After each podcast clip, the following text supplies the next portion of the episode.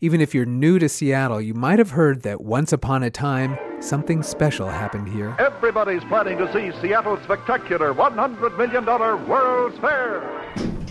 Maybe you heard about it on an elevator ride. Just 41 seconds to the top. We're heading to the top of the Space Needle with our guide, Laura. Great view for you today. The capsule shaped elevator with its great glass windows pops out into the open, and we're zooming above Seattle Center. We were the centerpiece for the World's Fair back in 1962. You can see water in the distance, the skyline of downtown, and below us, the white arches of the Science Center. Here we are. The Space Needle's been the most visited tourist attraction in the entire Northwest ever since it opened 50 years ago. Back then, Seattle ran a national marketing campaign. Pack up your family and head for the fair in Seattle. This TV commercial drove home the theme of the fair, known as the Century 21 Exposition. As the narrator says, Welcome to the future. Ride to Mars in the breathtaking U.S. Science Pavilion. See the fabulous city of tomorrow in the gigantic, wall-less, pillarless Coliseum. Have fun with the happy-go-lucky crowds. It was sort of like the Puyallup Fair and a science fiction movie all in one. Knute Berger is a Seattle writer and unofficial expert on World's Fairs, having attended seven of them, starting with Seattle's when he was an eight year old kid. The focus on science was almost accidental.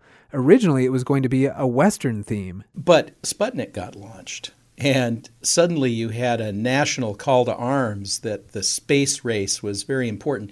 Warren Magnuson told the fair organizers if you make this fair about science, I can get you federal money.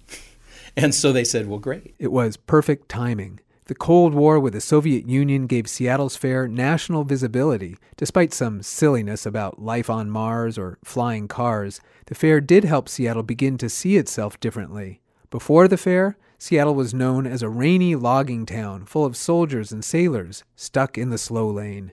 The skyline had hardly changed since World War I when the Smith Tower went up. You look at the 50 years since the Space Needle was built, you can't even see the Smith Tower. There are too many high rises in the way. Berger says the fair helped spark that transformation, along with a region wide interest in technology. But there's still an emotional connection to the fair. See you at the fair in Seattle. Nostalgia was on display at a downtown Rotary Club meeting. I was 17. There was the Bubbleator, which was the elevator with a big bubble we took a day off of school, vivid memories of the monorail ride going in. But to me, I think the, the smell of the fair, the food, you know, from waffles to all of the different ethnic foods. Do you have any memories of that fair? Oh, sure. The Bubbleator. The fair had a little of everything from lowbrow to highbrow. People remember sitting in a Chinese rickshaw or leering at an adults only burlesque show. But what matters most after all these years is probably that physical footprint. I think part of why the fair is relevant is because Seattle Center is still relevant. The Space Needle, like the Eiffel Tower, is one of those World's Fair structures that calls attention to a city, that becomes identified with a city.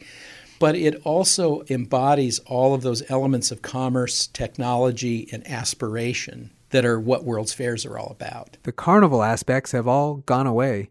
Instead, under the needle, we can find more than 30 theatrical, dance, music, and arts organizations, none of which even existed 50 years ago. Keith Seinfeld, KPLU News. Meet me in Seattle, that's where I'll be at. I'll meet you in Seattle at the fair.